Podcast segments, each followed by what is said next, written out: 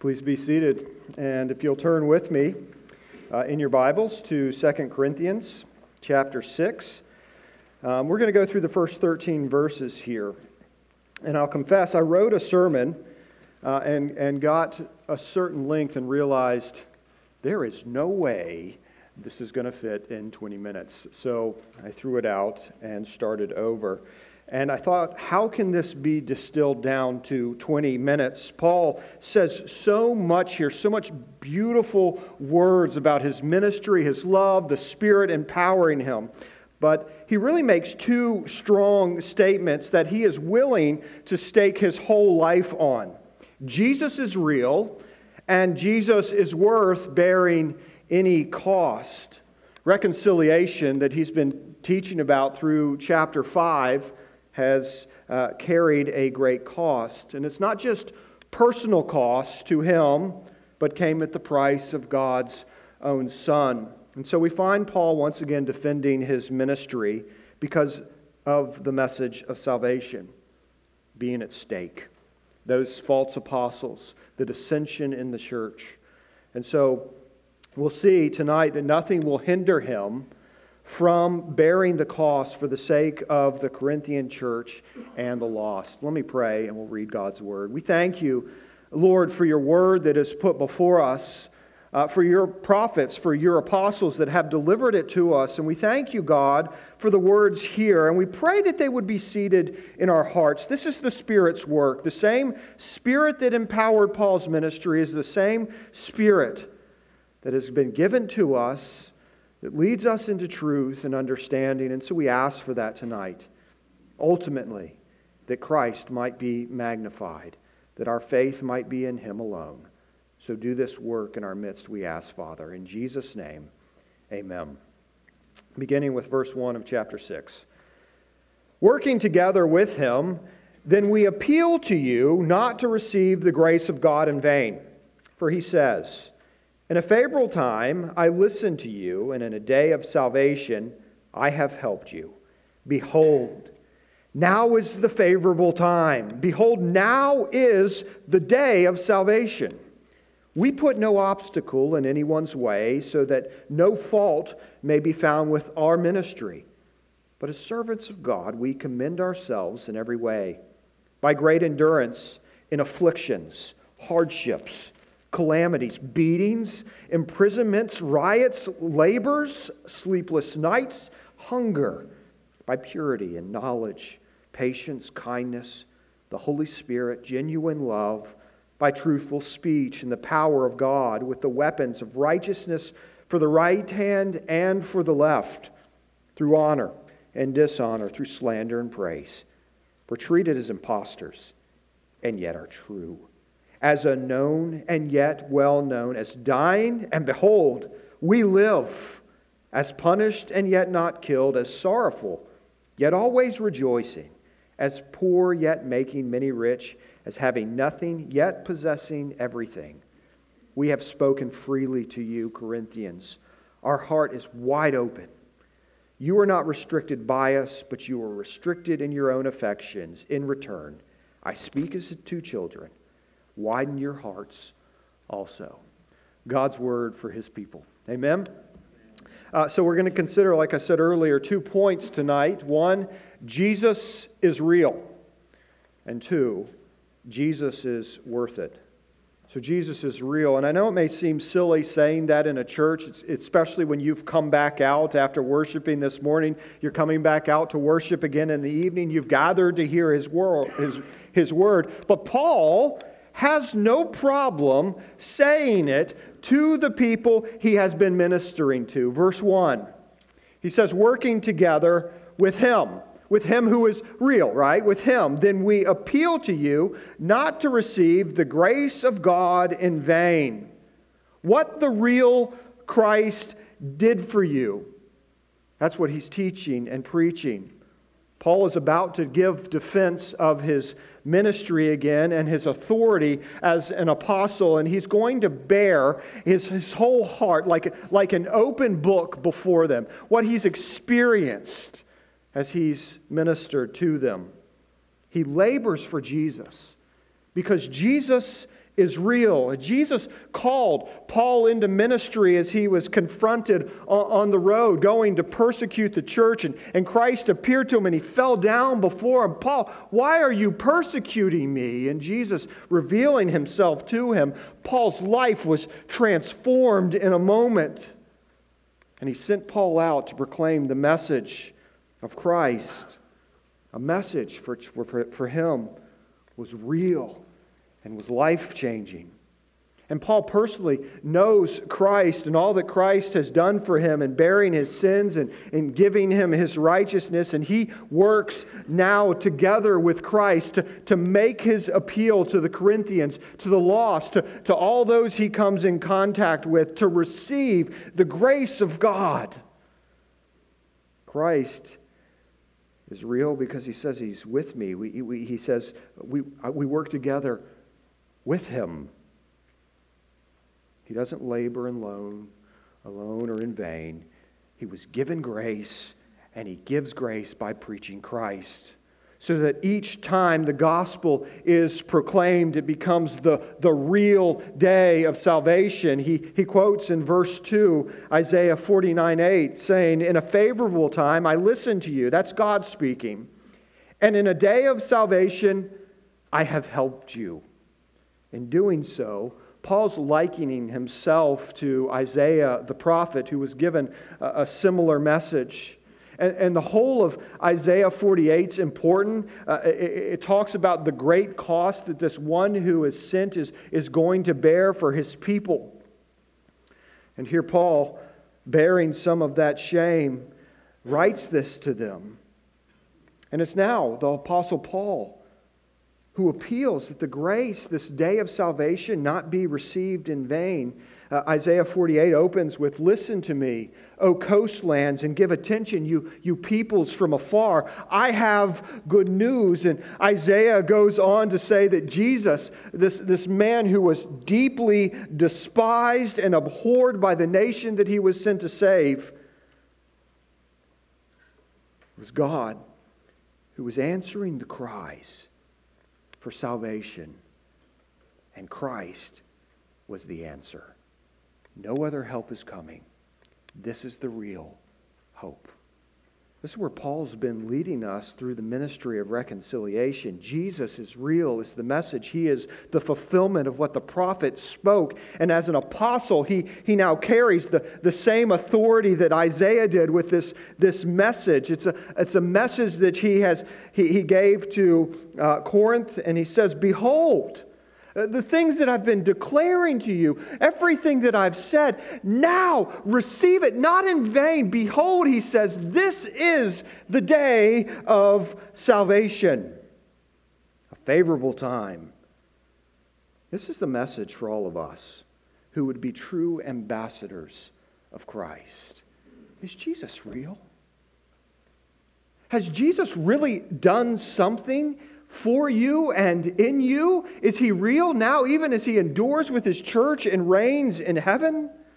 You see, we don't go out into the world and offer some kind of empty word and empty promises, but we offer the very message of Christ Jesus, which is our only hope. And all of it is staked on the very real person of Jesus Christ and what he accomplished for us. And Paul's pleading with the Corinthians. That they wouldn't be distracted by any of these apostles, so to speak, who've come into the church or preaching another gospel, or distracted by the fighting that's been going on, or distracted that Paul, uh, you know, you, you could barely keep your travel plans. Can you be trusted? He says, Look, in no way have I hindered the message with any obstacle or addition, but I have given you the simple and pure gospel that Jesus is real. He says, he opens up 1 Corinthians uh, saying that he has been simple. I decided to know nothing among you except Jesus Christ and him crucified. He says he doesn't come with eloquency or, or heavy wisdom, but the simple and plain message of who Jesus is and what he has accomplished. And he's not afraid to bear any cost whatsoever to bring this message. And he's not afraid to bring to bear that he's weak. That Paul himself is weak, and moreover, what does it do? It, it shows the surpassing greatness of who Christ is and what Christ has done. And he's going to boast again in a moment. And it's not about his own strength, but all the ways that he has suffered for the sake of Christ. Why would he say that to them? What's the benefit? One, Jesus is real. And he would stake everything, Paul would, on that reality his life and his ministry. And any wound he has received for the sake of the gospel is an authentication of his calling. So, this is what Paul would have us to know first this night. It is an appeal that it wouldn't be heard in vain, but that it would be seated in your heart, that it would promote action in God's people, you, ambassadors of Christ that the grace of God in Jesus Christ is for you. It is the day of salvation for all who hear it and respond in faith and repentance. You're not promised tomorrow. We spoke about this last week. And this passage is not divorced. It's, it, when we break things into these little pericopes week by week, we forget what came before. But uh, we're not in a different thought for uh, Paul. 2 Corinthians 5 21 For our sake he made him to be sin who knew no sin, so that in him we might become the righteousness of God. This is the message. Believe it. Jesus really died and really walked this earth. And that transforms believers. That really transforms how we act and move in the world. So we come to our second point Jesus is real, and Jesus is worth it. Sadly, Paul's having to defend his ministry again, his authenticity before the people. And it's a painful recollection for him because he's going to have to cycle through some of the painful things that he's had to experience as if to say, How could you not think I love you? How could you not think that, that I, I, I care for you? Uh, you know, it's the same as a parent, right? When a child questions our love, you go, All the ways that I have shown you, even the ways you haven't seen. Well, Paul's about to recount those and lay bare his heart. That's what verse 11 really says. He's spoken freely to them, his heart is wide open. So he pulls back the curtains of what he is willing to endure for the sake of Christ and says, As servants of God, we commend ourselves in every way, as if to say, Don't you see how I love you? In other words, look what I have endured for your sake. I am willing to suffer for your good. And his ministry is a, a reflection of Christ's own sufferings. If I didn't love you, I mean, if, if Paul didn't love them, there is no way anyone would choose to go through this kind of stuff. The same for the disciples, right? I mean, if Christ didn't really rise from the dead, do you think they'd stake their life on it? And they did. Why? Christ is worth it. How does he commend himself? He says, For the sake of Christ and your sake, I've endured really several kinds of lists here. One, it's general troubles, verse 4, afflictions, hardships, calamities. By general, I mean he, he's faced things that are common to all men affliction and sickness, discouragement, uh, failure, you name it. He's saying, My path has not been easy, and hardship and, and great calamities have happened from loss of friends, shipwrecks, failed travel plans, failed attempts of gospel proclamation. And he goes on to say the troubles that he has faced from others. Verse 5 beatings, imprisonment, riots, gospel ministry has brought him all kinds of physical hardship. His back, his body, bears the scars of his love. In fact, he says in chapter 11, I can't imagine being beat so many times that he lost count. He's been thrown into prisons. Riots have formed to drive him away and kill him. Once he was left dead after being stoned, left as for dead, as if to say in commendation to them, Don't you see? Jesus is worth it. And only a madman would subject himself to this. These scars, Corinth, show how much I love you. Then he says he also faced self inflicted troubles. Verse 5 labor, sleepless nights, hunger. This is where I got the message for the children. Ruth and I were laughing because I told her, I said, I don't know what I'm going to say when I get up there. But so much of this sounds like what it's like to raise a child. I never stopped laboring for Christ and for you. He laid awake when they couldn't see him in anguish of your souls. I had no food at times because my food was to do the will of my Father for you. And he says that his ministry in verse 6 through 7 has been marked by the righteousness that comes from God. He's had a pure ministry towards them. No self, uh, uh, you know, raising self upright, you know, like the people who've come into Corinth thumping their chest. He says, no, it's been pure. He has walked in purity before them with the knowledge of God as his guide and message, and he has been patient with their questions and their growth, and he has dealt in kindness towards their ignorance, and he has the Holy Spirit as the, as the power, the force within him that serves as the counter to his own weakness and gives the strength to his message so that to not believe what he has said would be to not believe the Spirit's work. That's what's at stake here. That's what Paul's arguing for. And his every action towards them, he says, has been in genuine love, whether in rebuke, having to say hard things to them, or encouragement. And he has always told them the truth, no matter what the cost might be to his personal being. His message has the force of God like weapons in the right hand and the left hand of righteousness. And he bears the necessary weapons against the kind of spiritual warfare that always rises up at the proclamation of the gospel as the people of God obey and do his will in the earth. Do you think that Satan will so willingly give up the prisoners that he holds captive?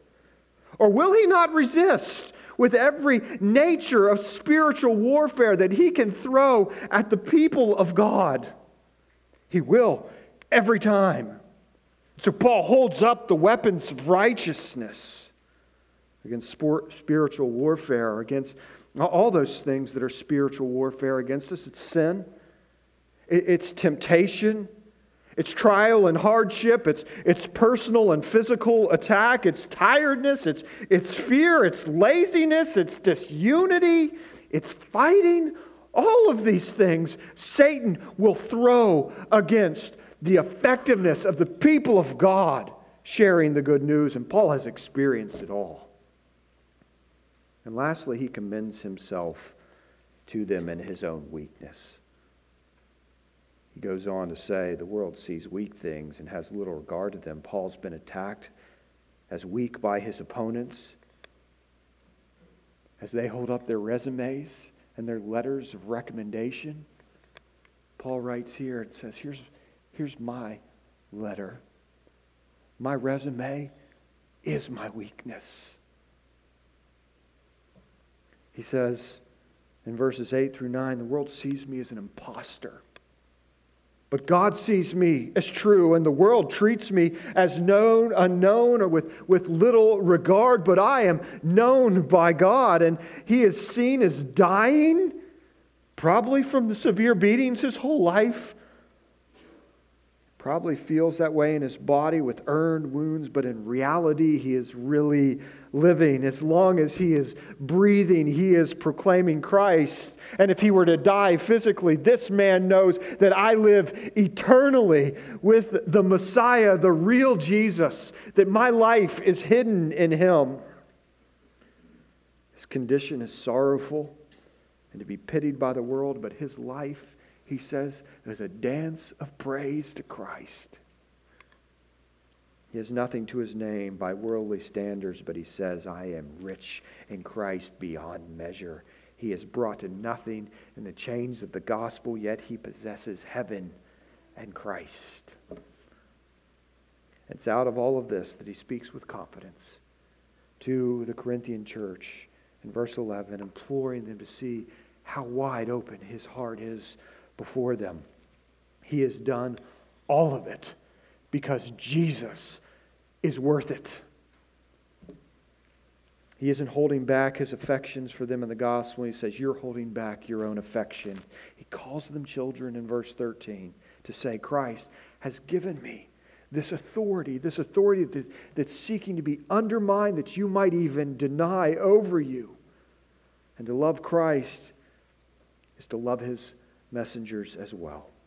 So, where does this leave us in application tonight? It's not all about Paul. I know the whole of the sermon seemed that way.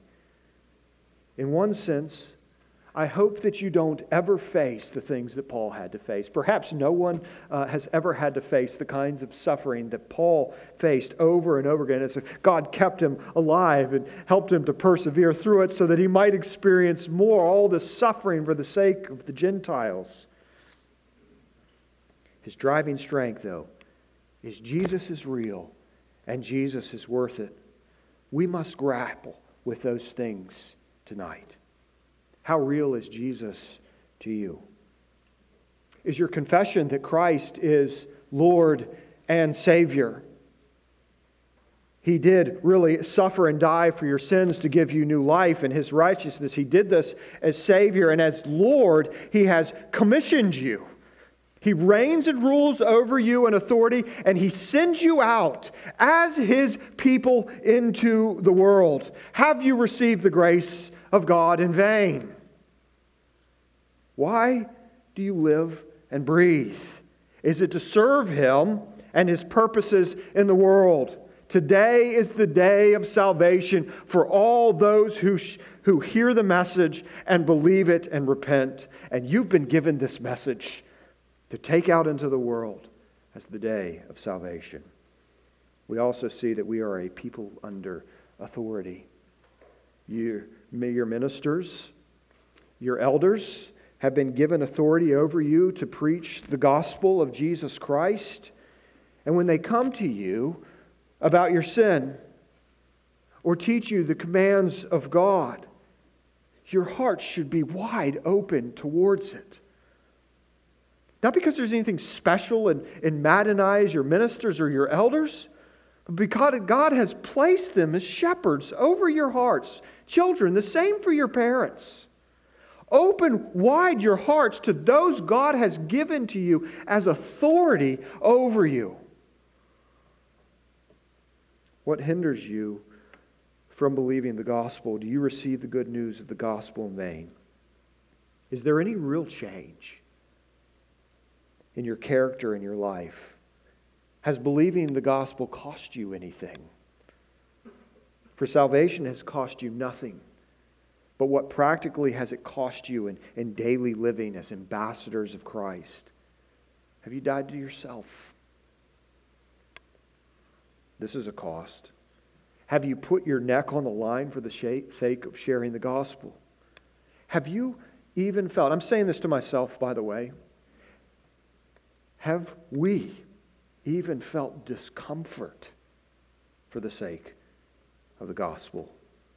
for the sake of proclaiming Christ. Often it's only imagined discomfort that would stay our mouths. We can easily adopt the position of ambassador, but never speak of him who sent us. Christ doesn't need secret ambassadors, but open ambassadors who say, Today is the day of salvation. It is the favorable time. And often we become the obstacle to the message. Paul said, I place no obstacles. But we ourselves often become the obstacle because we make it stop with us. What fault could be found in your ministry, as verse 3 says? Is it silent mouths? Is it outward living that doesn't reflect the inward realities? There is a cost to bear. This whole section 5 into here has been the cost of reconciliation. There is a cost to bear. And Christ has sent us to bear some cost, to be like the servant who suffered and died for us.